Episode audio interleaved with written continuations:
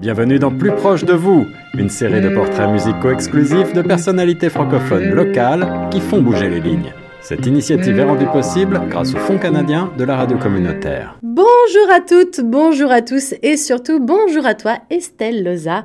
Et tout d'abord un grand merci d'avoir accepté notre invitation pour cette interview sur les ondes de chaque FM 105.1, une interview dans le cadre de notre nouveau projet Plus proche de vous, un projet qui, je le rappelle, est soutenu par le Fonds canadien de la radio communautaire.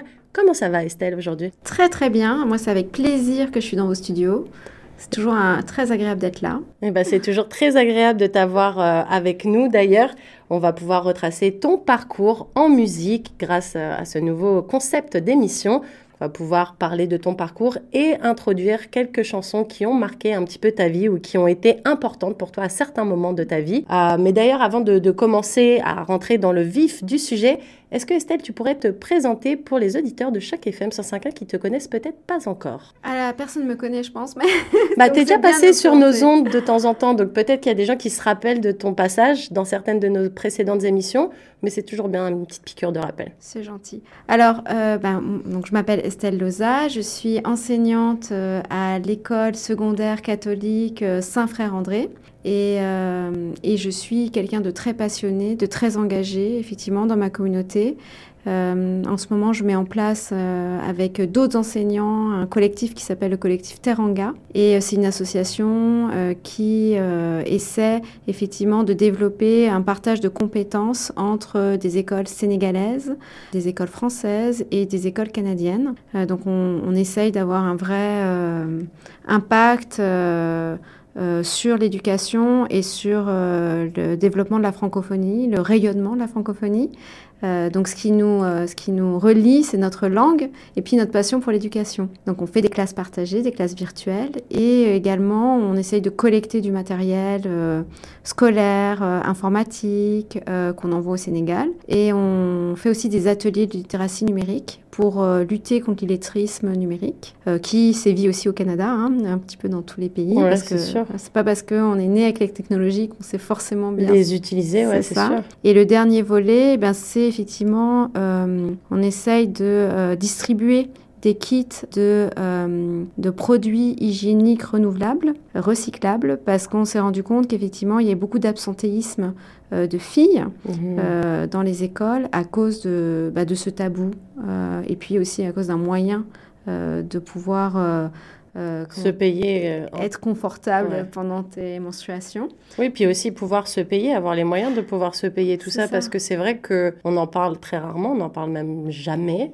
Mais c'est vrai que ça coûte un œil à chaque fois et on n'a pas forcément toujours les moyens de pouvoir se payer euh, bah, les produits dont on a besoin. Et j'ai remarqué d'ailleurs que dans les écoles ici au Canada, oui, ce que j'allais dire. Ouais, ils mettaient ça en place. Eh au Canada, effectivement, il y a une loi qui est passée et maintenant c'est obligatoire euh, dans les toilettes féminines. Effectivement, tu peux retrouver euh, tous les produits hygiéniques gratuitement pour euh, les adolescents qui, euh, qui, fréquentent toutes les écoles en Ontario. Donc on peut vraiment euh, le gouvernement ici qui a mis en place ce genre de mesures. Ouais, non, c'est vrai que c'est très, c'est très très bien et puis ça évite aussi à certaines jeunes filles, à mon avis, de se retrouver dans des situations un peu compliquées. Oui. Parce que c'est vrai que bah, on est souvent très gêné de dire hey, excuse-moi, il m'arrive une petite bricole, est-ce que tu n'aurais pas quelque chose, une petite serviette, un petit, un petit truc? Et c'est toujours un peu compliqué de demander à d'autres camarades, et puis surtout si on est à un âge où tout le monde n'est pas réglé à la même horloge. Hein. Donc euh, du coup, ça peut être un peu compliqué, mais effectivement, je m'étais rendu compte de ça. Ouais. Alors du coup, on va repasser un petit peu sur, euh, sur ton parcours. Estelle, toi, il me semble que tu es née en France. Est-ce que oui. tu peux nous raconter un petit peu ta vie? Est-ce que tu, nous, tu peux nous expliquer un petit peu justement où tu es née, d'où tu viens et tes premières années un petit peu, euh, un petit peu en France? Alors, moi, je suis née à Chambéry, donc en Savoie, mais je suis pas restée. Euh, je suis née, mais en fait, mon papa était interne des hôpitaux là-bas. Donc euh, on est parti, enfin il est parti euh, deux semaines après ma naissance. Donc j'ai vécu en Bourgogne une grande partie euh, de mon enfance, euh, au Creusot pour être très précis. Ah ouais, le Creusot, ouais. je connais le nom. alors à l'époque on pensait que ça allait vraiment se développer parce qu'il y avait un, il y avait une gare TGV. Puis alors la gare TGV, le TGV, le, le train à grande vitesse, c'était une révolution. Et effectivement, hein, à l'époque il y avait beaucoup, c'était en grand essor et malheureusement les usines ont fermé. Ça a été vite vite un secteur sinistré. C'était les usines Schneider à l'époque.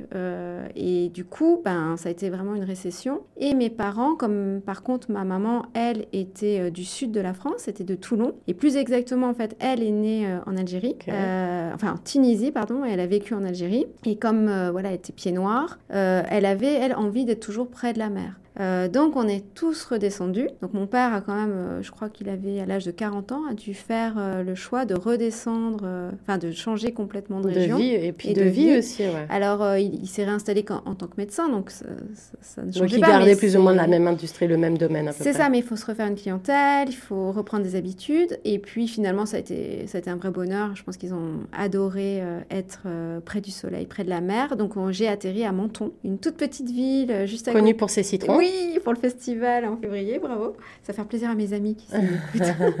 et euh, à côté de la frontière italienne. Donc, euh, et j'ai adoré. T'imagines, pour une gamine, j'avais, euh, on avait la neige, les montagnes, le ski, la plage. La plage. Donc moi, j'ai eu une enfance idyllique, idyllique et que je, je souhaite à beaucoup.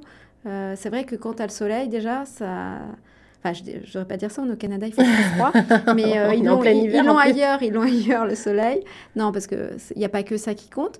Mais euh, non, je peux dire que j'ai eu vraiment une très, très, très belle euh, jeunesse. Et justement, quand tu étais petite, est-ce que tu te rappelles d'un souvenir particulier qui a marqué un peu ton enfance? Ça peut être plusieurs souvenirs, mais des trucs un peu marquants quand tu étais petite. un bon souvenir. Quoique des fois, les, les mauvais souvenirs, c'est rigolo avec le recul. Mais un souvenir ou deux comme ça d'enfance qui, qui ont pu laisser une trace quelque part Alors moi, j'ai un souvenir euh, de ma grand-mère. Quand je venais chez elle, euh, elle me faisait réciter mes poésies. Et euh, en fait, elle avait été, avant, elle était, enfin pas, pas beaucoup de temps dans sa vie parce qu'elle a beaucoup, elle a travaillé dans l'armée, mais elle a été aussi tutrice, préceptrice à l'époque. Tu sais, elle allait dans des maisons où les gens la payaient pour faire réviser les devoirs de leurs enfants. Ok. Et parce qu'elle sortait du pensionnat. Et c'est le premier travail qu'elle a trouvé et elle avait gardé ce goût, si tu veux, du plaisir euh, de bien lire un texte et euh, de bien mettre l'intonation. Puis ma maman aussi, je trouve. Elles ont ce goût quand même pour la langue la façon de parler, euh, l'ironie. Ma mère est truculente, elle a beaucoup d'humour, elle, elle utilise les mots. C'est ça aussi peut-être qui a fait naître chez toi une certaine passion pour les mots aussi. En tout cas, je me rappelle de ma grand-mère qui me, qui me faisait répéter des fables, des poésies, qui mettait l'intonation. Et euh, ça me, enfin, je, me rappelle que j'apprenais beaucoup plus facilement, que j'aimais apprendre avec ma grand-mère. Alors, elle n'a pas pourtant fait ça souvent, mais j'en ai un souvenir, euh, ouais, marquant. Donc, euh, oui, ça, c'est un bon souvenir d'enfance. Et quand tu étais petite, à quoi tu rêvais? Quel était le, le, Quel était le métier que tu rêvais le plus? Parce que c'est vrai que quand on est une petite fille, des fois, on se rêve maîtresse. Tu vois, toi, tu es devenue prof après. Mais alors, c'est quoi Je rêvais d'être trapéziste. Alors pourquoi C'est génial, trapéziste. Je sais pas, tu veux savoir l'histoire Alors attends, c'est génial. Moi, pour la petite parenthèse, je raconte toujours ma vie dans les interviews des autres. En France, tu sais, tu dois, bah, quand euh, tu passes ton bac, tu dois choisir tes options post-bac. Oui. Et, et, moi, je savais que je voulais faire du journalisme, donc c'est des écoles privées, donc je ne pouvais pas rentrer dans ce, ce truc-là, mais il fallait quand même que j'envoie une demande au cas où je rate mes examens d'entrée. Il fallait quand même que j'ai un plan B. Eh bien, figure-toi que vu que j'avais fait de la gym quand j'étais plus jeune. École du cirque. Eh ben, je voulais faire l'école du cirque en me disant, je vais faire le Cirque du Soleil et je vais partir à Montréal après. Ah oui, il y avait comme un plan. Il y avait, un plan. Ah oui, moi il y avait toujours un plan, ouais. Moi j'ai un ami hein, qui a fait ça, vraiment l'école du cirque et clown. Euh, c'est top. Euh, qui est dans une association là, les clowns euh, internationaux. Mais oui, c'est top, mais oui, c'est un vrai travail. Ouais, c'est un vrai boulot. Et quand j'ai dit ça à mes parents, ils m'ont dit, on espère que tu vas réussir tes examens d'entrée pour l'école de journalisme. Alors toi, tu voulais être trapéziste. Oui, je voulais être trapéziste parce que comme je t'ai expliqué, je venais donc d'une petite ville, le Creusot. Et euh, quand le cirque venait, bah, c'était vraiment une attraction euh, incroyable. Et euh, une fois le cirque est venu, et j'ai eu l'opportunité de monter sur l'éléphant. Oh là là. Alors voilà, et après ça m'a fait rêver. Après j'ai vu, ben oui, les beaux, les belles femmes, les beaux hommes qui font des pirouettes dans les airs, les C'est que c'est sublime. voilà. Ça et puis ils font ça, ils ont, enfin ça, d'une facilité. Oui. Exactement. Seulement, j'ai voulu faire le cochon pendu et je me suis rendu compte qu'on voyait ma culotte. Donc ça m'a tout de suite, ça m'a, j'ai été freinée assez vite dans ma carrière. Donc j'avais réuni, euh, je sais plus, on est, je pense qu'on était chez des amis et euh, je voulais faire le spectacle devant tout le monde. Et là, catastrophe, j'avais pas réalisé que j'étais en robe. Ma robe, forcément, me, bah, quand je fais le cochon pendu, et eh ben, elle euh, dans sens. recouvre ma tête. Et, et là, je dis, ah, mais non, c'est pas possible. Et voilà, ça, ça, a arrêté là. Donc c'est pas allé fin très de la carrière de trapéziste. Voilà. Alors du coup, fin de la carrière de trapéziste hmm. relativement jeune. Hein. du coup, tu tu rentres euh, à l'école, bon ça on va le passer et tout, mais à un moment donné, tu décides de faire des études supérieures. On a, en antenne, tu m'as parlé d'une école de, d'avocats. Oui. Alors, euh, ah est-ce que tu peux nous raconter un petit peu pourquoi tu as choisi ce parcours scolaire et, un petit peu par où tu es passé? Alors, euh, je suis vraiment pas le bon exemple pour mon interview. C'est-à-dire que quand j'ai euh, fait mon lycée, euh, j'ai redoublé mon bac. et à l'époque, alors je sais, je sais pas maintenant, mais moi à l'époque, on était très peu à redoubler parce que tout le monde avait son bac plus ou moins. Euh, et, moi, j'avais fait une filière scientifique et euh, je ne l'ai même pas eu au rattrapage. C'est-à-dire ah, que... tu l'as raté à moins de... Je crois que c'est 8. Je crois que c'est 8 le rattrapage entre 8 et C'était vraiment une catastrophe. C'est-à-dire qu'il y avait des coefficients énormes. Et je crois que c'est vraiment physique que j'avais raté. J'ai eu un 4 et genre c'était coef 9 et c'était fini. Parce que j'avais fait une option maths. Enfin bon, bref. Ah oui, très scientifique au final ton profil. pas du tout. C'est parce que mon père, étant médecin, m'avait dit fais ça, fais ça. Plus de puis, portes, honnêtement, j'étais pas mauvaise. Seulement, euh, je pense que j'étais pas très motivée. Et j'ai pensé à beaucoup d'autres choses en terminale plutôt qu'à me concentrer euh, sur euh, voilà sur euh, sur les l'examen. Et non non mais mes, mes, parents vraiment ont essayé parce qu'ils m'ont même offert des cours avec un tuteur. Donc en maths ça allait mais c'est la physique en clair ils l'ont pas vu venir et moi non plus. Et j'ai raté en plus j'avais raté mon permis et ma mère m'avait dit mais tu vas tout nous rater cette année. Et c'était c'était ouais, mais c'est un peu la catastrophe j'avoue. Surtout que j'avais été une bonne élève si tu veux jusque là. Donc mes parents sont pas attendus. Je pense aussi j'ai eu le décès de mon grand-père cette année-là, l'année d'après ma grand-mère. Je pense que ça a peut-être pas aidé non plus. Bon, je me trouve des excuses là, mais. Euh, non, mais peut-être que. Euh, en tout cas, gros questionnement est-ce que vraiment je devrais faire des sciences? Et puis tous mes copains qui allaient en sciences se plantaient après, l'année d'après. Si tu veux, je voyais. Puis j'étais allée les voir. Et puis euh, j'avais fait la fac de sciences une journée où il fallait expliquer pourquoi zéro était positif ou négatif. Et je me suis dit, mais est-ce que vraiment ça m'intéresse en fait? Est-ce que c'est vraiment ce que je veux faire après? Je voyais que c'était soit travailler dans les labos, soit. Et là, je me suis dit, qu'est-ce que je fais? Qu'est-ce que je fais? Et euh, c'est ma mère qui m'a dit, essaye de faire euh, avocat, tu connais pas, droit. Enfin, pas d'avocat, elle m'a dit, fais droit. Et moi, j'hésitais encore beaucoup. Donc en fait, j'ai fait deux facs. Après, je me suis inscrite en deux facs. J'ai fait la fac d'espagnol et la fac de droit. Et euh, finalement, je suis restée en droit parce que j'avais des meilleures notes en droit. Et euh, la fac d'espagnol, je l'ai quand même gardée. J'ai fait ma licence de droit en Espagne. Donc j'ai fait un DUG d'espagnol en même temps que mon DUG de droit. Je sais, ne faites pas ça. C'est énorme. Euh, enfin, je veux dire, d'un point, c'est hyper intense. J'étais épuisée ah à, tel point, en fait, je faisais les allers-retours. Et puis, je m'étais endormie dans la voiture et mes parents commençaient à s'inquiéter. C'est là où ils m'ont offert un appartement m'ont loué heureusement, j'ai mes parents qui pouvaient me soutenir, parce que je sais pas comment j'aurais fait. Et je, vraiment, j'admire les gens qui d'ailleurs font des études en même temps qu'ils travaillent. Et moi, je savais pas vraiment ce que je voulais faire plus tard. Et je m'étais dit, bah, je fais droit parce que je pourrais travailler dans une administration, tu vois, dans une agence. Et puis ça m'a plu. Donc j'ai continué. J'étais vraiment encouragée par mes enseignants. Je suis aussi tombée amoureuse d'un garçon qui continuait ses études, donc je l'ai un peu suivi. Ça motive aussi. Complètement. et, euh, et, finalement, je l'ai suivi, euh, ce garçon, jusqu'au bout. C'est-à-dire que j'ai fait du droit fiscal euh, pour retrouver peut-être un peu les maths, je ne sais pas.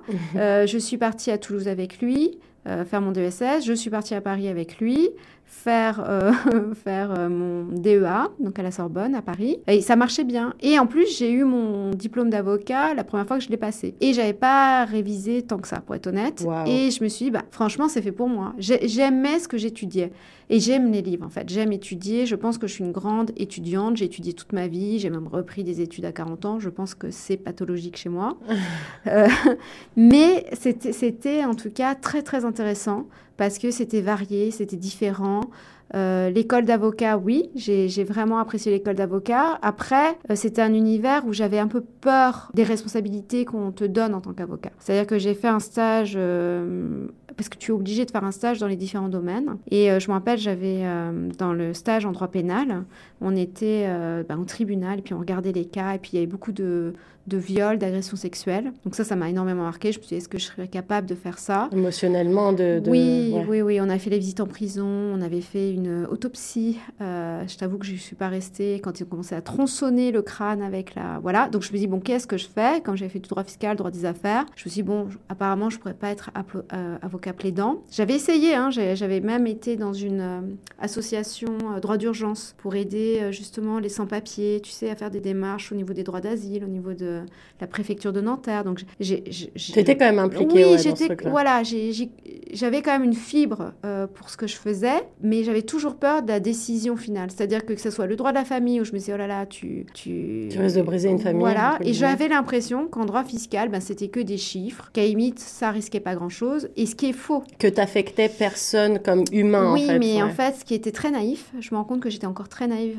même à un âge avancé, parce que finalement, tu fais des délocalisations, tu euh, proposes de l'optimisation fiscale. En plus, moi, j'ai fait vraiment le truc pourri en tant qu'avocat fiscaliste, enfin pas pourri, mais j'ai vraiment conseillé euh, l'optimisation fiscale. Moi, je faisais du mm. treaty shopping, euh, donc tout ce que j'ai fait après, j'ai travaillé à New York, c'était pareil. Enfin, même quand j'essayais de, de, sortir de ça, je retombais toujours sur des choses où tu conseilles des choses euh, pas top top. Bah, pas top top. C'est-à-dire que tu penses au bien de ton client et là, il vient te voir pour euh, payer moins d'impôts. Ce qui veut dire que quand tu payes moins d'impôts, tu t'engages moins dans la communauté. Forcément, tu contribues pas à l'effort collectif. Et ça, euh, je m'en étais pas forcément rendu compte. C'est-à-dire que quand tu es jeune, tu as envie de manger la vie, tu as envie de réussir, tu as envie, oui, d'avoir de l'argent.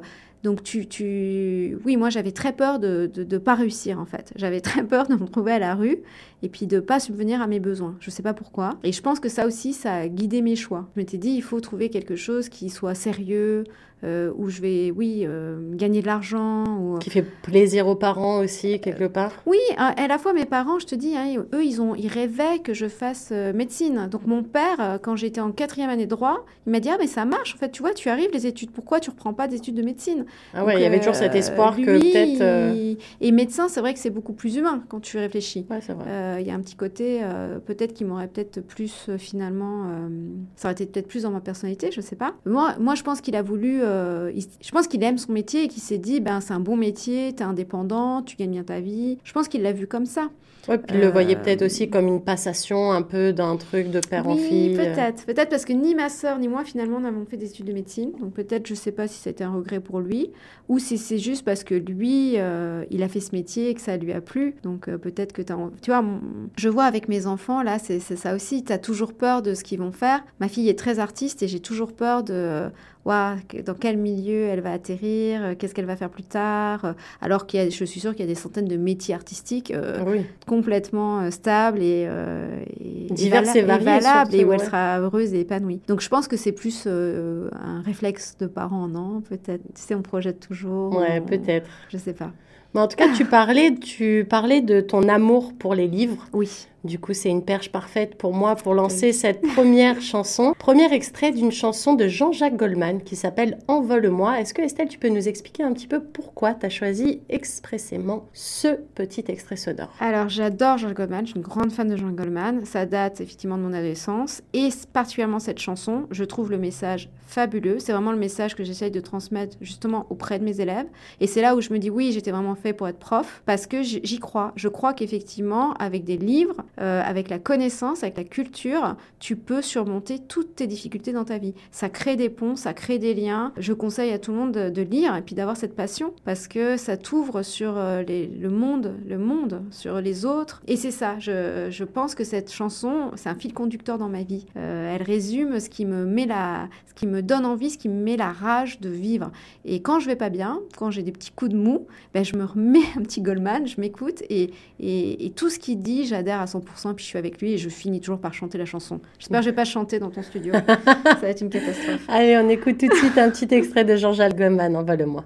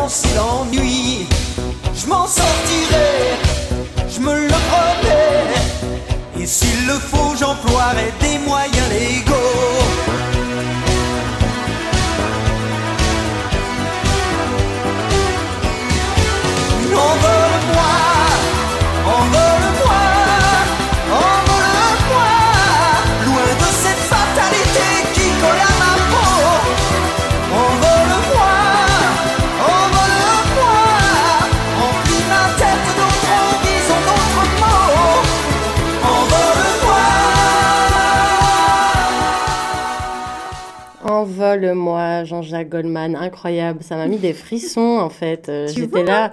Ouais, mais on en avait parlé un petit peu hors antenne. Je disais que malgré que ce soit pas de ma génération réellement, Jean-Jacques Goldman, c'est un king pour moi, c'est un roi, c'est c'est incroyable la qualité de ses textes, euh, l'écriture les, qu'il a pour d'autres artistes, notamment Céline Dion, si elle a, la, enfin, elle a son talent, hein, je le non, mais je veux dire la qualité des chansons qu'elle a pu avoir à sa discographie, c'est largement en partie grâce à Jean-Jacques Goldman aussi.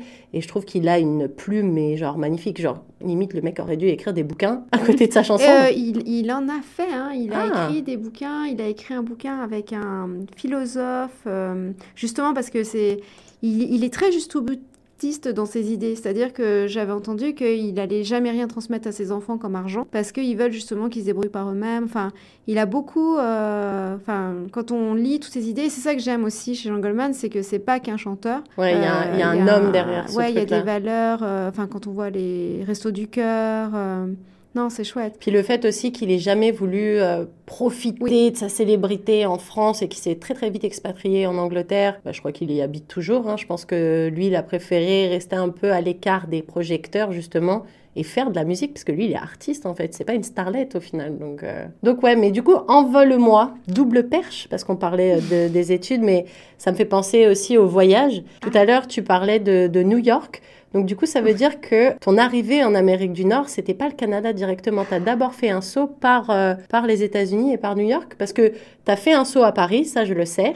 Mais après, tu nous as parlé de New York. Donc ça veut dire que tu es allé d'abord en Amérique du Nord par New York. Le Canada n'a pas été ton premier choix Non. Alors, ben non. C'est-à-dire que quand euh, j'ai commencé à travailler, c'était à Paris. Donc ça, c'était ma première collaboration. Et assez vite, euh, mon mari a eu l'opportunité de partir euh, à New York. Et euh, moi, ça a été toujours mon rêve. En fait, quand on s'était rencontrés, je lui avais dit, tu sais, moi, je vais sûrement aller travailler chez un juge aux États-Unis, parce que mes parents connaissaient quelqu'un. Et donc, en clair, pas, pas, je lui disais pas qu'on n'avait pas d'avenir ensemble quand on s'est rencontrés, parce que j'étais très amoureuse de lui. Donc, mais c'était vraiment un renoncement. Et il a compris que c'était dur pour moi de pas justement euh, accomplir ce rêve-là. Et du coup, lui s'est démené pour euh, essayer de partir euh, à New York. Et la chance que j'ai eue, c'est que j'avais fait un stage dans un cabinet d'avocat et mon maître de stage part à New York. Et du coup, j'ai retrouvé tout de suite du travail grâce à lui. Donc, je suis arrivée en tant qu'employée locale, mais tout de suite, j'ai eu mon travail. Enfin, j'ai peut-être attendu, euh, ouais, je pense que j'ai dû attendre quatre mois parce que ça commence en septembre et que je suis arrivée euh, avant les vacances. Mais c'était quatre mois où je savais que j'allais travailler, où j'ai découvert la ville, donc c'était juste super. et puis New York, c'est incroyable quand c'est la première fois en plus qu'on y va, on est là, waouh, c'est comme dans les films. Ah non, mais j'ai tout adoré. Euh, j'ai adoré mon expérience professionnelle. Je travaille avec quelqu'un que j'adore, que j'adore toujours. Enfin, je veux dire, c'est encore un ami à l'heure actuelle. je travaillais avec plein de personnes de pays différents parce que je faisais de la fiscalité international, donc ça c'était excellent. Euh, j'avais un niveau d'anglais euh, à l'époque, euh, bah, j'étais obligée d'avoir un bon niveau d'anglais et, c'était intéressant pour moi parce que ça m'a justement sorti de ma zone de confort. Et euh, as tout été excellentissime, tout, tout ce que je faisais, l'énergie de cette ville, je, vivais le rêve. J'avais l'impression à ce moment-là d'être arrivée en haut de toutes mes envies professionnelles, ce qui est terrible à la fois. Et en plus, non seulement j'ai ce souvenir-là professionnel euh, excellent, vraiment où je me sentis valorisée en tant que femme au travail, en tant qu'avocate, on, me considérait. J'ai été maman en plus pour la première fois. Mmh. Donc j'ai eu ma fille en plus à New York. Donc vraiment pour moi, New York, ça reste euh, une ville euh, où j'ai un, attachement particulier. après, c'est vrai que c'est difficile de faire sa vie à New York. Je pense que... Bah, c'est une très grande ville, c'est très cher aussi, ça dépend où tu habites, mais ça peut venir très très très cher d'habiter à New York. Et puis, euh, d'un point de vue euh, papier aussi, c'est beaucoup plus complexe que euh, le Canada où on est plus ouvert sur l'immigration, mm. où il y a tous ces programmes de résidence permanente, de visa, de machin. C'est vrai que les États-Unis, c'est un peu plus fermé. Alors, je, t'avoue que moi, j'avais vraiment tous les feux verts. J'avais tout, j'aurais, on aurait vraiment pu rester à New York, mais mon, mon mari, qui est italien, a une famille à, à, laquelle il est très, très attaché. Et pour lui, il était hors de question que ses enfants ou qu'il évolue loin de sa famille. C'était un moment où il avait encore trop besoin d'être être près de ses parents, de ses sœurs. et ses sœurs venaient d'avoir des enfants. Je pense que sa grande sœur venait avoir. Enfin, il avait déjà des petits neveux, oui, c'est ça. Et en fait, le second, Émile, on l'a à peine vu grandir et ça lui a fait un choc. Il s'est dit c'est pas possible, on se voit trop peu. Enfin, et je pense que lui, il en souffrait. Moi, pas du tout. Et c'est vrai que du coup, c'est ça qui est toujours difficile quand tu pars à deux, c'est de revenir à deux aussi. Ouais. parce que c'est compliqué. Il faut que tout le monde s'y retrouve. Et moi, j'avais tellement trouvé l'Eldorado, je me sentais tellement bien que ça, a été difficile. Le retour a été difficile. Donc, entre-temps, on est repassé par Paris. Puis on a fait plein d'autres choses à Paris. Je pourrais peut-être pas te raconter toute ma vie, mais c'est un peu compliqué. Toujours est-il qu'on est retourné euh, en Amérique du Nord, donc au Canada, bien plus tard, en fait. Moi, j'ai passé après euh, six ans et demi euh, à nouveau à Paris. Mais du coup, justement, une fois que vous êtes à Paris de retour, est-ce qu'à ce, moment-là, tu dis, bon, bah, c'était cool, cette expérience était génialissime, j'ai adoré New York, mais maintenant, on est de retour en France, on est de retour en Europe et on va pas forcément repartir parce qu'on va pas faire que ça, de faire le ping-pong à droite à gauche? Ah bah, alors, complètement au départ. C'est-à-dire qu'au départ, euh, oui, moi, je m'étais dit, c'est la seule fois où, dans ma vie, je, je vivrai à l'étranger. surtout qu'on avait, comme idée de faire des, une entreprise, de monter une entreprise. Et en fait, mon mari s'est associé avec un, avec un de ses collègues et on a monté des restaurants. Et j'ai travaillé dans ces restaurants. Donc, ça a été toute une autre vie. Ah ouais, c'est euh, clair, plus, rien à voir. Ouais, mais en plus de, de nos métiers, en fait. Moi, j'ai, à un moment, j'ai arrêté euh, avocate, mais finalement, je suis retournée en, en banque euh, d'affaires. Enfin bon, Bref, toujours est-il qu'on a, on a fait plein d'autres choses différentes. J'ai eu un deuxième enfant aussi à Paris. Mais il y a un moment où on s'est dit, où lui encore a eu une proposition, et c'était vraiment intéressant. Et c'est vrai que là, quand tu as des enfants, tu dis, ben, qu'est-ce qu'on offre comme possibilité à nos enfants euh, C'est vrai qu'être bilingue, euh, puis c'était le Canada. Le Canada fait, me fait encore plus rêver que les États-Unis, parce que New York, c'est New York, mais les États-Unis, je suis pas sûre d'être complètement en adéquation avec toute la mentalité américaine, pour être honnête. Alors que le Canada, et franchement, j'ai pas été déçue. C'est-à-dire que les gens, alors je sais qu'on le dit, puis c'est un cliché, sont d'une gentillesse incroyable, mais surtout ont des valeurs humaines qui, euh, enfin, j'aimerais que, que tout le monde soit des Canadiens. Parce qu'ils ont une ouverture d'esprit, ils ont, ils ont tout compris. J'ai l'impression qu'ils sont avancés sur tellement de domaines, euh, que ce soit le droit des femmes, que ce soit euh, l'inclusion, la diversité, c'est formidable. Moi, je, je, le vois tous les jours. En plus, en enseignement, on le ressent d'autant plus parce que c'est des valeurs qu'on transmet justement à nos élèves. Oui, et puis surtout que ici, à Toronto Ouest, ils sont dans un âge justement où c'est important de se sentir inclus, c'est important de pouvoir se sentir, d'avoir une place en fait dans cette société parce que c'est déjà tellement dur d'être un ado. On va pas se le cacher, on est tous passés par cette euh, époque un peu cruelle parce que tu sais pas toi-même qui tu es, mais tout le monde te donne un avis différent sur ce que tu devrais être. Donc, euh, et je trouve que c'est vrai, le Canada, tu as quelque part une place. Alors que c'est vrai qu'en France, bon, en Europe même de manière générale, on a plus tendance à mettre les gens dans des petites cases. Et puis si tu rentres pas, bah, hop, salut ou alors à te mettre le, doigt dessus, à dire Ah, tu sais, tu devrais plus être comme ça parce que là, tu es un peu différent. Alors que ici, je trouve qu'il y a justement ce truc de bah, tout le monde peut être comme il veut, tu viens comme t'es et c'est à prendre ou à laisser en fait. On te dit pas bah si tu rentres pas dans la case, tu pars. On va dire bah si tu rentres pas dans les cases, c'est à moi de partir parce que c'est moi qui te mets mal à l'aise en fait. Non mais c'est vrai quand euh, là j'entends parce que moi j'ai beaucoup d'amis hein, qui ont des enfants de, des âges des miens et puis c'est vrai qu'on a l'impression qu'ils vivent le parcours du combattant les pauvres. Ils font leur euh, alors c'est euh, parcours sup là où ils doivent faire leur choix et puis oh, tu as l'impression que rien que de remplir toutes les conditions pour pouvoir aller dans ton programme, c'est très complexe. Ici, ce qui est dingue, c'est que tu as une liberté de choix. C'est-à-dire, euh, bah, oh oui, je vais faire un peu de maths, mais en même temps, j'aime bien euh, bah, espagnol, là, comme moi, ça aurait été parfait. Tu pouvais choisir à peu près, enfin ici tu peux choisir. Tu peux faire un menu personnalisé. Exactement. Et, et, ça c'est beau, c'est fabuleux. Mais d'un autre côté, je te dirais qu'en France, euh, l'accès à l'éducation c'est gratuit. Moi j'ai très peu payé pour ma fac de droit très très peu payé. Par contre, ici, le moindre, la moindre université, euh, même les collèges. Formation X, Y, ça coûte très cher. Donc, oui et non. Enfin, je sais, je sais pas comment. Je pense que j'aime la construction euh, du citoyen ici. Euh, j'aime les valeurs qui effectivement sont très fortes. Après, je ne je suis pas encore complètement euh, convaincue de tout le système. Mais je pense que malheureusement, il n'y a aucun système parfait. Euh, il y aura toujours des choses euh, très bonnes dans certains pays et vice-versa. Je veux dire, il y aura toujours des lacunes aussi dans... dans oui, puis il y a des points de vue qui divergent sur tout le temps, tu peux pas être d'accord avec tout et tout le temps. Mais déjà, si de manière générale, l'idée du Canada et toi en plus qui est auprès des enfants, donc auprès de la prochaine génération, si ça, ça te va, bah, c'est parfait. Non, on est bien, on se sent bien au Canada. Au Canada francophone. non, anglophone aussi, mais... Alors, on, va parler du deuxième, euh, du deuxième extrait que tu as choisi, Estelle. Oui. C'est une chanson du groupe Téléphone. Et euh, la chanson, c'est Le jour s'est levé. Mm. Alors bon, on n'est pas exactement synchro avec ton parcours de vie parce que c'était... Euh, non, non, mais t'inquiète pas, on, suit, on suit le cours quand même. Euh, mais c'est une chanson qui a marqué un petit peu ton, ton adolescence. Et justement, on parlait d'ado, on parlait d'école, on parlait de justement cette période un petit peu où on a envie d'être rebelle, on écoute des musiques, on se sent grand alors qu'on est encore tout petit. Euh, mais justement, est-ce que tu peux nous parler de pourquoi tu as choisi euh, Le jour s'est levé de téléphone? Ben, C'est exactement ça. Téléphone, je l'ai écouté, oui, vraiment, j'avais l'impression d'être une rebelle, d'être le d'écouter téléphone. Pour moi, c'était tellement subversif que oui, j'avais l'impression de faire la révolution dans ma chambre. Donc là, c'est un sentiment complètement différent.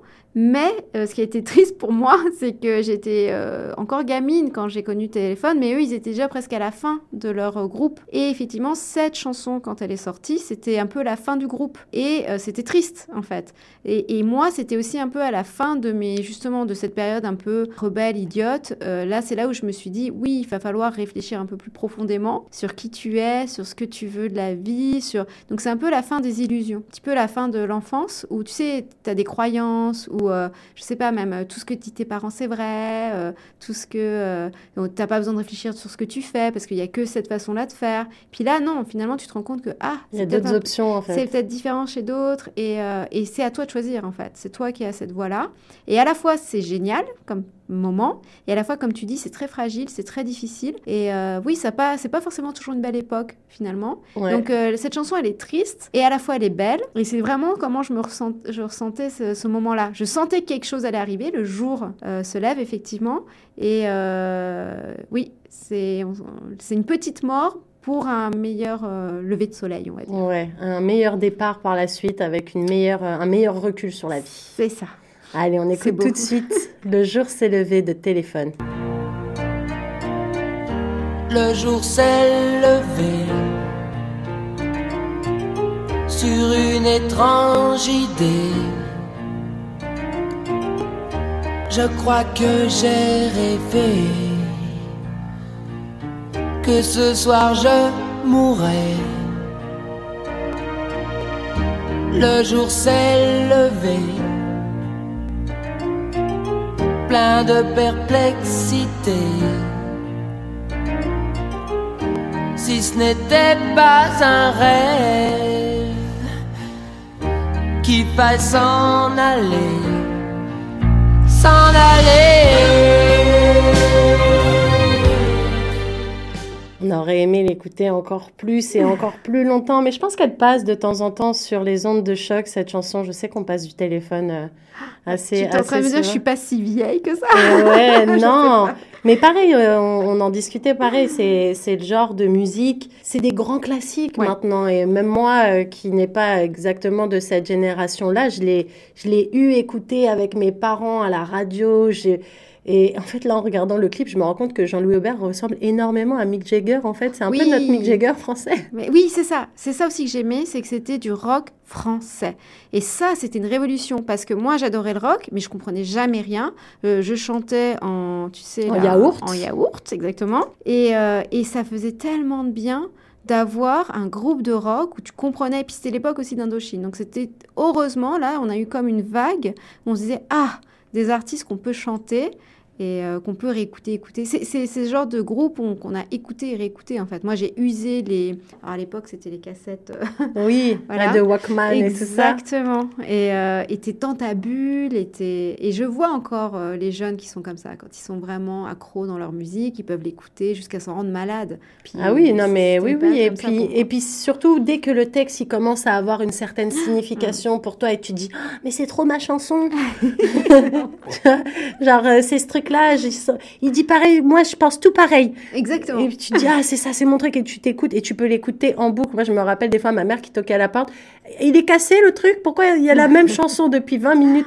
Parce que j'aimais écouter aussi certaines chansons en boucle et en boucle. Mais j'avoue que je suis encore beaucoup comme ça. C'est-à-dire qu'il faut que la chanson me parle pour que je l'aime, et puis quand je l'aime, Voilà, je vais l'écouter, la réécouter. Et c'est pour ça que je préfère les chansons françaises. Je suis définitivement euh, chanson française. Ah, ça c'est bien. Mais alors attends, du coup, tu arrives au Canada. Est-ce que tu arrives au Canada en espérant être toujours dans la fiscalité, Ah, en étant avocate question. Alors oui, en fait, euh, quand je suis arrivée, je pensais pas forcément changer de métier. Je t'avoue qu'il y a plusieurs choses qui ont fait euh, que j'étais quand même en train de me reposer des questions. Puis je vais, je vais t'expliquer ça. Mais euh, au tout début, j'ai quand même essayé de refaire mon métier. Donc je me suis renseignée et je me suis rendu compte qu'il fallait que je repasse le barreau ici. Eh oui. Ça, c'était compliqué. Euh, J'aurais pu travailler effectivement à Montréal. J'aurais pu essayer peut-être d'avoir quelque chose en télétravail. Ou... Mais tout était un peu compliqué.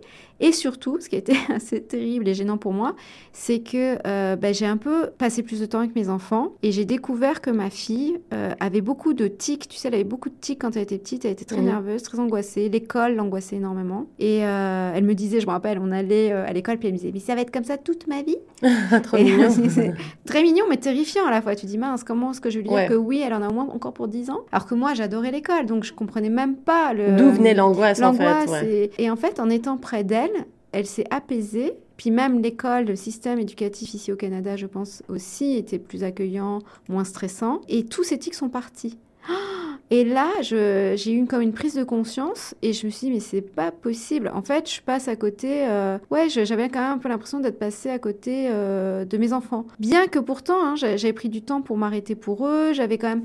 Tu vois, et, mais je m'étais arrêtée, mais j'avais repris une activité tellement intense que j'avais oublié. Enfin, je, je- ça paraît fou. Pas oublié, mais je, je sais pas comment dire que étais aussi besoin de faire tes trucs à toi aussi. Oui, et puis je pense aussi que la vie parisienne, c'est comme ça. Toutes mes copines, elles ont trois gamins, elles sont des Wonder Woman, euh, elles font euh, leur boulot à côté. Enfin, il faut voir la vie d'une Parisienne. Euh, je leur, euh, vraiment, euh, je leur tire mon chapeau. J'ai pas, enfin, c'est rare de voir une, euh, comment dire. Elles font le, elles- elles- la charge mentale. Elles, je dis pas que les, les hommes n'aident pas, mais quand même, dans ma génération, même encore à ma génération, euh, c'est beaucoup la femme qui gère le foyer, les tâches ménagères. les enfants, les activités extrascolaires. Et, et même la façon de penser, et c'est pour ça que j'aime le Canada, la façon de penser ici est tellement différente. Déjà, on est valorisé en tant que mère de famille ici aussi. Peu importe ce que tu fais, tu es valorisé. Il y a un vrai partage des tâches. Moi, mon mari, il a beaucoup évolué sur ça, euh, vraiment. Et je pense que c'est ça, c'est bien. Je pense qu'on est dans le bon là, parce que finalement, c'est bien pour tout le monde. Et mes enfants, je le, je le vois tous les jours. Donc ça, c'est vrai que je me suis dit, oh là là, peut-être que euh, je suis pas à ma place en fait. Et euh, alors, pensant euh, aux vacances, pensant, je me suis dit, bon, bah, je vais faire prof. Et puis j'avais été prof aussi avant. J'avais été prof, mais à la fac, à la fac de droit, dans trois facs de droit euh, en France. Donc ça me plaisait aussi. Puis comme je te dis, j'aime les livres, j'aime Ouais, voilà, c'est étudier, ça, t'as ce ce rapport. Et puis, t'as toujours été studieuse à l'école, Voilà. donc c'est pas comme si tu disais, ah, si j'ai des années bac. horribles. Oui, pas été tout le temps studieuse quand même. oui, mais bon, je veux dire, de, de manière Mais générale, sur ça. ta scolarité, t'as jamais eu ce truc de, oh, l'école, pourquoi Oui, je vais y voilà. retourner encore? J'ai réussi Voilà. à m'en détacher, j'ai pris ça. tout ce que j'avais à apprendre. Non, non, c'est un vrai refuge, l'école. Les livres, c'est une évasion. Euh, non, j'ai- j'aime ça. Mais, en fait, je n'avais pas réalisé euh, le travail que c'était aussi enseignante. Et ça, c'est encore un cliché qu'on a souvent. C'est surtout en France, on dit Ah, les enseignants, c'est feignant. euh. Et les fonctionnaires de manière générale. Exactement. Et j'avoue, j'avoue, euh, je pense que j'avais, euh, alors pas forcément un préjugé aussi fort, parce que j'ai toujours considéré comme la- le métier d'enseignant un métier de valeur, mais je pensais, oui, que ça allait être plus cool qu'en tout cas euh, avocat, tout ce que je faisais avant. Ce qui est pas totalement faux, parce que c'est un stress qui est différent. Mais par contre, oui, il y a quand même une énorme charge de travail et il y a une énorme responsabilité aussi. Donc, bon, ben voilà, je crois que je suis faite pour avoir des métiers euh, où je suis engagée et ça me convient finalement. Je, je suis pas persuadée que finalement un métier où j'aurais euh, et à la fois je me dis peut-être que dans tous les métiers j'aurais trouvé une façon de m'engager parce que tous les métiers tu peux t'engager et c'est ça encore une chanson de Goldman qui explique que même le petit cordonnier euh, Oui. quand, quand il fait bien son travail et quand il est passionné eh ben ça change la vie autour de lui Ça change le Euh, quotidien, ou je sais plus c'est quoi, un truc Ouais, comme ça, la chanson. changer la vie. Ouais, c'est ça. Bon, mais, mais oui, j'y crois. En fait, moi, je crois beaucoup au pouvoir des gens. Je crois que les gens, quand on communique, on a une force, on arrive à se connecter aux autres et c'est pas pour rien. Je pense que quand on est quelque part, euh, tu vois, là, je te rencontre, je te parle, je pense que on se procure de l'énergie et, et j'y crois vraiment. Et, et je crois en cette force-là, en fait. Et dans les métiers que j'ai faits, c'est vrai que quand il y a plus ça ou quand je passe à côté de ça, j'ai plus l'impression d'être à ma place. Et du coup, comment comment t'es rentrée ici au conseil scolaire euh, Saint-Frère André? Parce que tu m'as pas parlé de religion jusqu'à présent, et toi, tu es dans un conseil scolaire catholique en plus. Donc après, bon, euh, pour remettre les choses dans leur contexte et parler aux auditeurs de Choc FM 105.1, c'est pas non plus une école euh, du Vatican. On est, on est cool hein, pour parler aux profs et tout. Ça se voit que, voilà, c'est il y a ce côté catholique et tout, mais c'est pas non plus quelque chose qui traumatise les enfants non plus. Non, surtout que moi, finalement, j'ai commencé à faire mes stages à l'autre conseil, euh, au ah, conseil Viamonde. J'ai eu les deux expériences, j'ai aimé mes deux expériences. Au conseil catholique, euh, j'avais fait un projet sur l'ère numérique qui m'a euh, vraiment beaucoup plu mais surtout par la suite, mon voisin est aussi enseignant à, à, SFA, qui est de maintenant vraiment mon ami. Euh, je pourrais dire même que sa famille fait partie de ma famille. Sa fille est presque ma fille. Enfin, sa femme, c'est ma meilleure amie. Donc euh, voilà, on s'est vraiment euh, beaucoup parlé, beaucoup. Et lui me disait toujours, Estelle, viens à mon école. Mon école est géniale. Tu vas voir, c'est une super école. Et ça me faisait un peu peur parce que moi, je voulais travailler avec les petits. J'adore les petits. J'avais fait tous mes stages. Petits, c'est quel âge à peu près ben, J'étais avec des deuxièmes années, donc c'est des petits bouts de. Ça va de la 5 ans à tu finis la sixième, t'as quel âge? T'as 10 ans à peu près. Donc moi j'aimais les petits. Et puis j'avais adoré ce que j'avais fait dans ma classe de, de seconde année. Euh, je trouve c'est beau, il y a un petit côté affectif là. Euh, oui, puis en étant la maîtresse, t'es un petit peu euh, la lumière qu'ils ont tous les ah, jours. Je sais pas, mais c'est vraiment, vraiment, vraiment le monde des enfants est un monde merveilleux. Euh, où c'est toujours l'émerveillement, où c'est toujours euh, effectivement la surprise, la découverte, la découverte, euh, tu les guides. Donc j'aimais ce côté-là et je me je voyais pas du tout ce que j'allais faire avec les ados. moi, n'ayant pas encore des ados, ils étaient encore petits. bah petits. Disons qu'ils étaient, oui, à la fin du cycle élémentaire, primaire. Donc euh, oui, je me voyais pas déjà m'affronter. Puis moi, je suis petite, hein. Euh, j'ai pas un gabarit. Euh, tu vois, je me suis dit, des grands ados. tu sais, puis pas encore une fois un cliché. Ah, les élèves, c'est terrible maintenant les adolescents. ils lisent plus rien, ils font plus rien. Et pas du tout, hein, je tiens à le dire, mes élèves sont, sont extraordinaires. J'ai des élèves extraordinaires, ils m'apprennent tous les jours, j'ai une relation avec eux qui est juste incroyable. Donc j'ai fait le meilleur choix de ma vie. Et en fait, j'avais fait ce choix, euh, je te dis, plutôt pour un côté confortable et pratique. C'est-à-dire que c'était à côté de chez moi, cette école, et j'y allais à pied. Puis j'ai rencontré le directeur de l'école, que j'ai trouvé excellent, euh, vraiment, qui, m'a plu. Euh, j'ai trouvé qu'il avait des bonnes valeurs, ce qu'il disait était cohérent. Donc j'ai pas tellement réfléchi à la religion. Euh, je suis catholique, effectivement, culturellement, mais pour, te, pour tout te dire, mes enfants ne sont pas baptisés. Donc je suis pas quelqu'un qui va à l'église, qui pratique.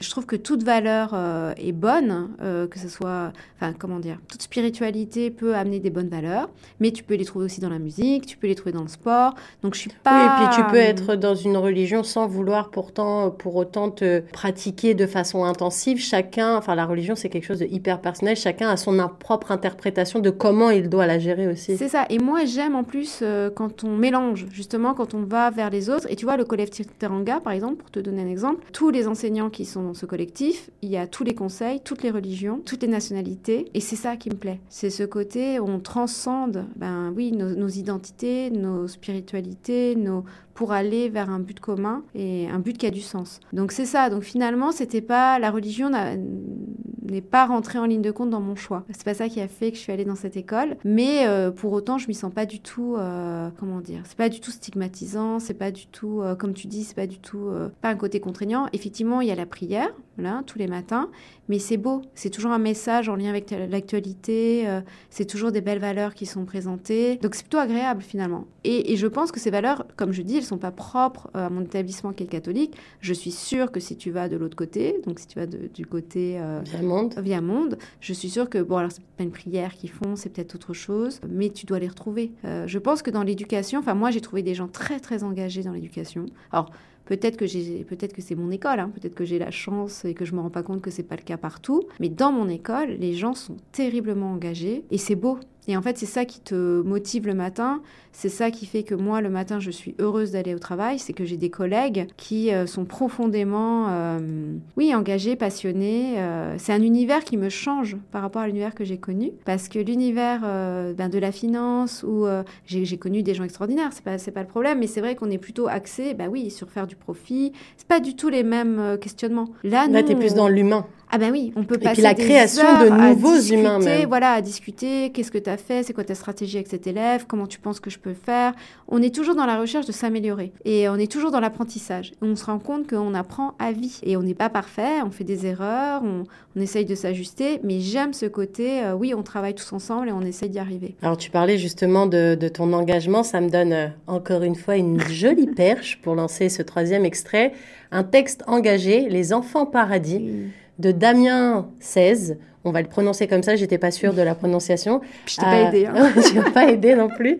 Euh, est-ce que tu peux nous parler, Estelle, de pourquoi ce choix, pourquoi cette chanson t'a touché particulièrement? Alors déjà, Damien 16, lui, il me touche euh, déjà depuis le début parce qu'en fait, il avait écrit une chanson qui s'appelle Jeune et con, que je conseille à tout le monde d'écouter, euh, qu'il avait fait en réaction effectivement à une élection en France où le Front National était arrivé à la seconde place au présidentiel au premier tour. C'était la première fois, je le rappelle, parce que maintenant ça arrive à chaque fois. Ouais, et c'était et c'était, pour moi, ça a été un drame. Hein. Je l'ai vécu comme un drame personnel. Je suis allée défiler, j'étais à Paris à l'époque. C'était terrible, terrible, terrible. Et je me disais, mais c'est pas possible qui. Enfin, c'est pas possible. On, était comme sonnés, il n'y a pas d'autre mot. Et euh, ce jeune-là, il avait sorti cette chanson. Et en réaction à ça, en disant euh, la jeunesse France. Euh, et il nous interpellait tous, qu'on soit jeune, ils sont vieux et cons. Non, on est jeunes et cons, ils sont vieux et fous.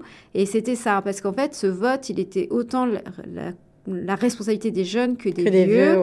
Et je sais pas, et je trouve qu'il a une éloquence, effectivement, alors toujours pareil dans les mots, moi ça me touche. Et là, cette seconde chanson, ben oui, c'est très triste. Et puis je pense que c'est pareil, c'est on est une communauté. Je pense que toute la communauté a sûrement été touchée aussi euh, par cet événement. C'était suite aux attentats à Paris. En 2013. Euh, en 2013. Et moi, j'étais plus euh, en France. Et ça a été terrible pour moi parce que j'avais peur pour mes amis. J'étais pas sur place. J'ai même une amie là qui textait pour trouver un copain à elle qui était finalement au Bataclan et puis qui est mort.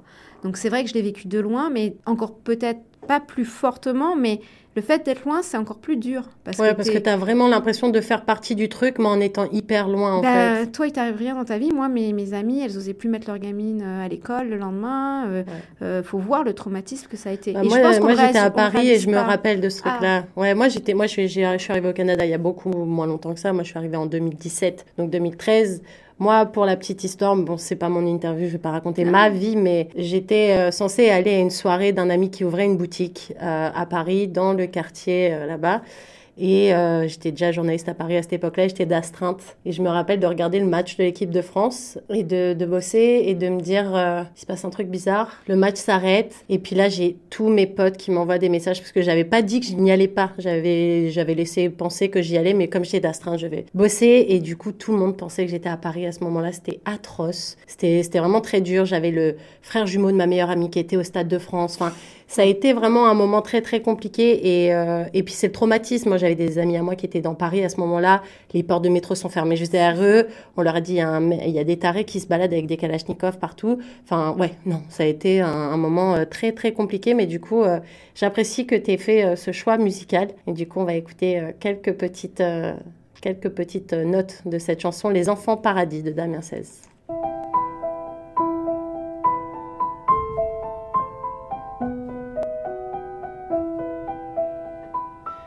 Ils étaient des sourires, ils étaient des sanglots, ils étaient de ces rires que font les chants d'oiseaux, ils étaient des matins quand on va à bord de mer, ils étaient cœur chagrin, ils étaient cœur lumière, ils étaient des poèmes, ils étaient des oiseaux, ils étaient des je qu'on dit bord du ruisseau, ils étaient du café, ils étaient du bistrot, ils étaient étrangers, ils étaient sans drapeau. Ils étaient de Paris, ils étaient de province, ils étaient cœurs de pluie qui font mon cœur qui grince. Ils étaient pleins de vie, avaient l'œil du printemps. Ils étaient cœurs qui rient quand le ciel est pleurant. Ils étaient des promesses, ils étaient devenir. Ils étaient bien trop jeunes, oui, pour devoir partir. Ils étaient fils d'Orient, fils de l'Occident, enfants du paradis, enfants du Bataclan. Ils étaient cœurs français ou international. Ils étaient la rosée qui pleure dessous le châle. Ils étaient des promesses. Ils étaient des bourgeons qui font monter tristesse. Ils étaient des chansons. Ils étaient des familles. Ils étaient des amis. Ils étaient ceux qui brillent. Très très beau, hein. je comprends pourquoi tu as choisi cette chanson. Le texte est vraiment magnifique. En plus, moi sur le clip, j'ai euh, j'ai le texte des paroles. Là, c'était vraiment très beau. Oui. Je la connaissais pas cette chanson. Merci pour la découverte. Il y a tout un lien aussi avec la culture française, avec euh, le droit d'expression. Et puis, euh, je sais que ça, c'est quelque chose qui est comment, un peu controversé. Mais moi, effectivement, j'essaye toujours, même, euh, ben, même avec mes élèves canadiens. Alors, c'est sûr qu'il y a moins d'enjeux qu'en France. Mais chaque année, je fais un hommage à Samuel Paty. Pour moi, c'est important. Pour moi, ça fait partie du rôle d'enseignant aussi euh, de discuter euh, de ce genre de, de débat. Puis euh, c'est vrai que c'est intéressant parce que oui, on peut heurter euh, nos élèves par certains euh, sujets qu'on traite, mais il faut pouvoir débattre. C'est trop important, il faut qu'on soit capable de communiquer entre nous, de faire avancer le débat, de comprendre ben, pourquoi euh, toi et comment je dois justement te respecter. Et je pense que c'est ça aussi que j'aime bien au Canada, c'est que les gens, ils ont compris ça, qu'il y avait un respect mutuel à avoir. Et je pense que c'est en parlant, justement, en essayant de se mettre à la place des autres, en comprenant les autres communautés, qu'on va avancer. Donc moi, je ne fais jamais l'impasse sur, sur ce cours-là, sur cette, sur cette référence-là. Chaque année, je vais la mettre dans mon cours, parce que je pense que oui, c'est important de construire, comme je te disais, des citoyens. On fait partie d'une communauté, et il faut comprendre pourquoi, des fois, ben oui, il y a des, il y a des choses qu'on ne comprend pas, ou il y a des choses qui se passent comme ça. Et, et oui, on lutte contre l'obscurantisme grâce à ça. Euh, en plus, ça, ça tombe très bien parce que moi, je fais Voltaire. Enfin, je fais des justement, je fais des, des auteurs euh, qui alors sont peut-être qui datent, mais dont euh, les combats sont encore très Ouais, puis actuels. le message est toujours d'actualité Voilà. au final. Alors, cette heure passe à une allure Aïe. folle. Je vois qu'on est déjà sur la fin de cette interview. Du coup, Estelle, euh, avant qu'on on finisse avec euh, le dernier extrait qu'on laissera filer en, en fin d'interview, je voulais savoir, Estelle, si tu pouvais nous reparler un petit peu de ton engagement justement pour ces écoles que tu disais en Afrique. Tu en as parlé légèrement en début d'interview. Est-ce que tu peux nous en reparler? Et puis, est-ce que aussi tu peux nous dire si les gens qui écoutent l'émission peuvent éventuellement participer? Est-ce Ah, qu'il y a des choses à faire? Parle-nous un petit peu de ça parce que je sais que l'engagement c'est important pour toi et que, euh, et que plus il y a des sous, plus il y a des gens, plus il y a du soutien, plus les projets ils avancent. Ah, c'est trop gentil, ça me touche énormément que tu me reposes la question. Euh, c'est vrai que je l'avais glissé dès le début parce que je me suis dit, je veux en parler, je veux essayer de mobiliser les gens. Et effectivement, en plus, j'ai eu un retour là, dans mon école, dans toutes les écoles. C'est un truc de. C'est fou. C'est-à-dire qu'au départ, je pensais que j'allais pouvoir euh, mobiliser ben, mes élèves, parce que mes élèves sont, des, sont des élèves, comme je te dis, exceptionnels. je sais que ça fait très. euh, Mais honnêtement, les jeunes là, dès qu'on les nourrit, c'est fou ce qu'ils sont capables d'a- d'accomplir. Et Ils puis ont- quand on croit en eux, ils ont plus envie aussi. non mais là, attends, je vais te raconter parce que l'histoire elle est trop belle. C'est-à-dire que moi je suis arrivée avec ce projet comme ça, euh, en disant voilà, euh, ce serait bien d'essayer de lancer une levée de fonds. Et puis dans mon école, j'ai une secrétaire qui est pas enseignante, hein, secrétaire. Elle s'appelle Janaëlle Lambert, je le dis comme ça c'est dit.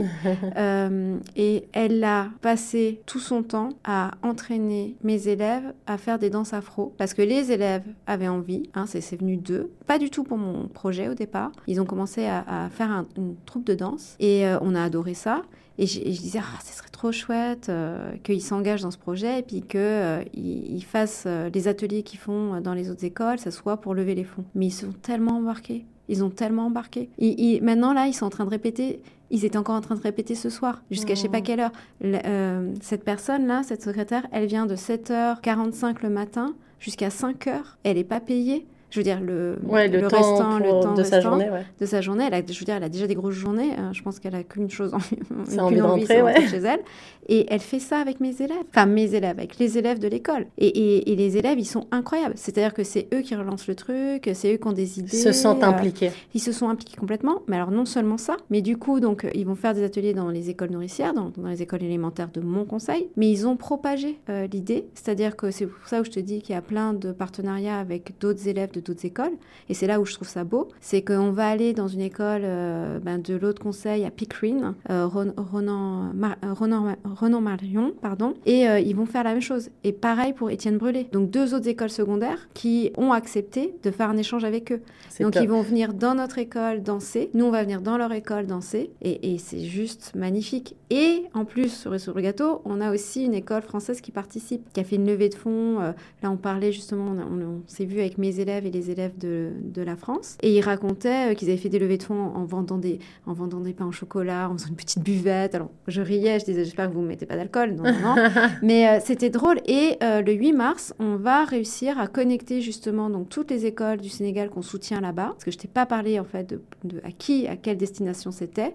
Et c'est vraiment un partage de compétences. C'est ça que je veux dire. C'est-à-dire que les gens du Sénégal, là, ils sont aussi engagés que nous. attention, hein, on n'arrive pas en disant, euh, comment dire, c'est vraiment un échange de ressources et un échange de stratégies. On n'est pas, nous, dépositaires du savoir. C'est vraiment un échange et euh, on apprend beaucoup auprès d'eux aussi. Euh, donc c'est chouette parce qu'on est en train de faire un concours de poésie. Il y a une école qui s'appelle l'école Mariam Abba sur l'île de Gorée. On va faire un concours de poésie avec eux. C'est une école d'excellence, donc Autant te dire que les Il y a un certain niveau là-bas. Voilà, voilà. Et euh, vraiment, vraiment. Et puis, c'est, oui, c'est, on est extrêmement chanceux euh, qu'ils aient accepté de collaborer avec nous. Donc ça, c'est, c'est juste merveilleux. Et puis, euh, effectivement, on va aussi aider d'autres écoles qui ne sont pas à Dakar même. Il y a certaines écoles qui sont des écoles rurales. On a des orphelinats, on a des enfants des talibés, des enfants de la rue, qu'on soutient aussi. Donc là, c'est pas la même chose. C'est-à-dire qu'il y en a certains à qui on va donner effectivement plutôt du matériel informatique, accès à ce matériel, mais aussi des formations pour pouvoir s'en Et puis d'autres vraiment où ils ont besoin, ben oui, de matériel, euh, des cahiers, des crayons. Donc on fait des collectes aussi. Donc euh, à chaque fois que mes élèves vont faire un atelier de danse, on collecte aussi euh, dans l'école nourricière du matériel pour l'envoyer au Sénégal. Donc, ce qui veut dire que là, si on a un petit mot peut-être à adresser à tous les parents qui écoutent l'émission aujourd'hui, c'est de de ne pas hésiter à se rapprocher des conseils scolaires des, écoles de leurs enfants pour savoir comment participer, comment donner un petit peu on a, on, a un lien, donc je pourrais te donner le lien, puis si tu peux le mettre, ce serait vraiment très gentil. On a un lien parce que le site existe, on a le site, euh, donc euh, ça s'appelle Collectif Teranga, et on a aussi un lien euh, qui va bientôt apparaître sur la fabrique à projet. Puis là, je remercie la Banque des Jardins, c'est une, une, comment dire, une euh, initiative de cette banque qui fait que quand on lance un projet comme ça d'école, si on a 25 personnes qui donnent, il double le montant des dons. Incroyable. Donc c'est juste génial. Et puis euh, ils sont super, ils sont hyper actifs dès qu'on leur demande quelque chose. Donc là, normalement, euh, ce lien-là devrait sortir d'ici peu. Et puis je te les donnerai. Et si tu veux les, les poster, ben ce serait adorable parce que ça nous permettrait effectivement de lever des fonds encore plus rapidement. Et puis j'espère vraiment que oui, que ça va pas être que pour une année. Parce que c'est ça, c'est ça qui est un peu frustrant, euh, je t'avouerai. Des fois, on fait des beaux projets, et puis je comprends que ben, on a envie de souligner le mois de l'histoire des Noirs, que c'est, mais c'est pas qu'un mois en ouais, c'est ça. Donc nous, notre projet là, il est pour l'année et puis on espère que ça va continuer et qu'on va faire des échanges encore avec les, les, écoles du Sénégal parce que mes élèves apprennent beaucoup de ces élèves-là. Euh, et vice-versa. Il y a un échange culturel de, de, de, folie là qui est, qui est excellent, qui, qui est très bon pour nos élèves, qui est très motivant. Je ne peux pas t'expliquer. Mes élèves, là, j'ai juste lancé l'idée. Euh, ça y est, tout le monde veut écrire un poème. Euh, il y a une présentation de l'école à faire en vidéo. Il y, y, a des gens qui sont impliqués que je ne savais même pas qu'ils allaient être impliqués sur le projet. Enfin, vraiment, c'est beau. Puis ces danseurs-là, euh, c'est des élèves qui, euh, je ne veux pas dire qui d'habitude on, les oublie, ce serait, pas vrai tout à fait, mais je pense qu'ils se sont pas sentis forcément reconnus. Et là, ça y est, ils ont un rôle à jouer. Et je pense que c'est pour ça, d'ailleurs, je pense que c'est des élèves qui sont plus euh, sophistiqués presque que les autres. C'est-à-dire que c'est des élèves qu'on a besoin de, à qui on a besoin de donner un sens. Et quand le gamin, il sait pourquoi il est là, il sait pourquoi il fait ça, ben oui, il va être à fond, il va être à 100% avec toi. Puis ça ouvre sur plein d'autres choses. Parce que du coup, ils vont se renseigner. Oh, Mariam Abba, c'était qui? Ah, elle a écrit une si longue lettre. Et si je lisais le livre? C'est ça, en fait. Je pense qu'il faut avoir des projets authentiques parce que ça les, euh, ben oui, ça les aide à se développer dans leur propre identité, euh, leurs racines, leur histoire, leur culture, notre culture commune, notre histoire commune. Parce que finalement, ce qui est assez beau, puis ça je l'ai pas dit, mais l'île de Gorée, c'est l'île des esclaves. Et puis là, on est en train de refaire quelque part un peu euh, le triangle euh, entre Europe, Amérique du Nord et Afrique, mais dans un sens très positif. Dans un sens vertueux et pas un cercle vicieux pour, pour, une fois. Donc c'est une belle revanche. Je trouve que c'est la symbolique est belle. Enfin, tout est beau dans ce projet. Donc moi, j'encourage tout le monde à participer. J'y crois très fort. Et surtout, c'est un collectif d'enseignants. Donc on, on ne gagne rien dans ce projet, c'est vraiment pour l'éducation, mais on gagne dans le futur. On gagne dans nos générations futures, dans l'éducation de nos enfants ici au Canada, là-bas en France et là-bas au Sénégal. On est tous gagnants. Eh ben, c'est un beau projet. On essaiera de remettre le lien. Tu me donneras tout ça, Estelle, et puis on remettra ça dans le lien. Merci. Malheureusement, on doit se quitter déjà. ça passe vite quand mais on est en bonne quitte compagnie. Avec euh, Mais on se quitte. mais elle est forte. Qu'est-ce qu'elle est forte? Elle fait mes, elle fait mes, mes, mes petites transitions exactement. Du coup, on va se quitter sur une chanson des Cowboys Fringants. Je pense que c'est un groupe que tu as découvert ici. J'adore. La chanson s'appelle Sur mon épaule et on va écouter ça tout de suite. Merci beaucoup Estelle Loza d'avoir été avec nous. C'était vraiment un moment de qualité. J'ai apprécié. J'espère surtout que les auditeurs de Choc FM auront appris plein de choses sur toi. Et puis j'espère aussi que tu leur as donné envie avec ce projet magnifique. Donc euh, voilà, on mettra toutes les infos, tous les liens. Et puis on va tout de suite écouter les Cowboys Fringants sur mon épaule. Encore un gros merci Estelle Loza d'avoir été avec nous. C'était Nathalie Salmeron dans Plus proche de vous, un projet qui, je le rappelle, est soutenu par le Fonds canadien de la radio communautaire. De ce temps où la vie te semblait plus sweet, tout ça fait déjà un moment. Des fois on perd le beat.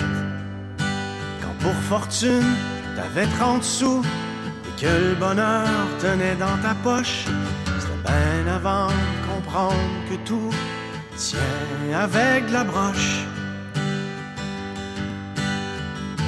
Mets ta tête sur mon épaule pour que mon amour te frôle, toi qui en as tant besoin.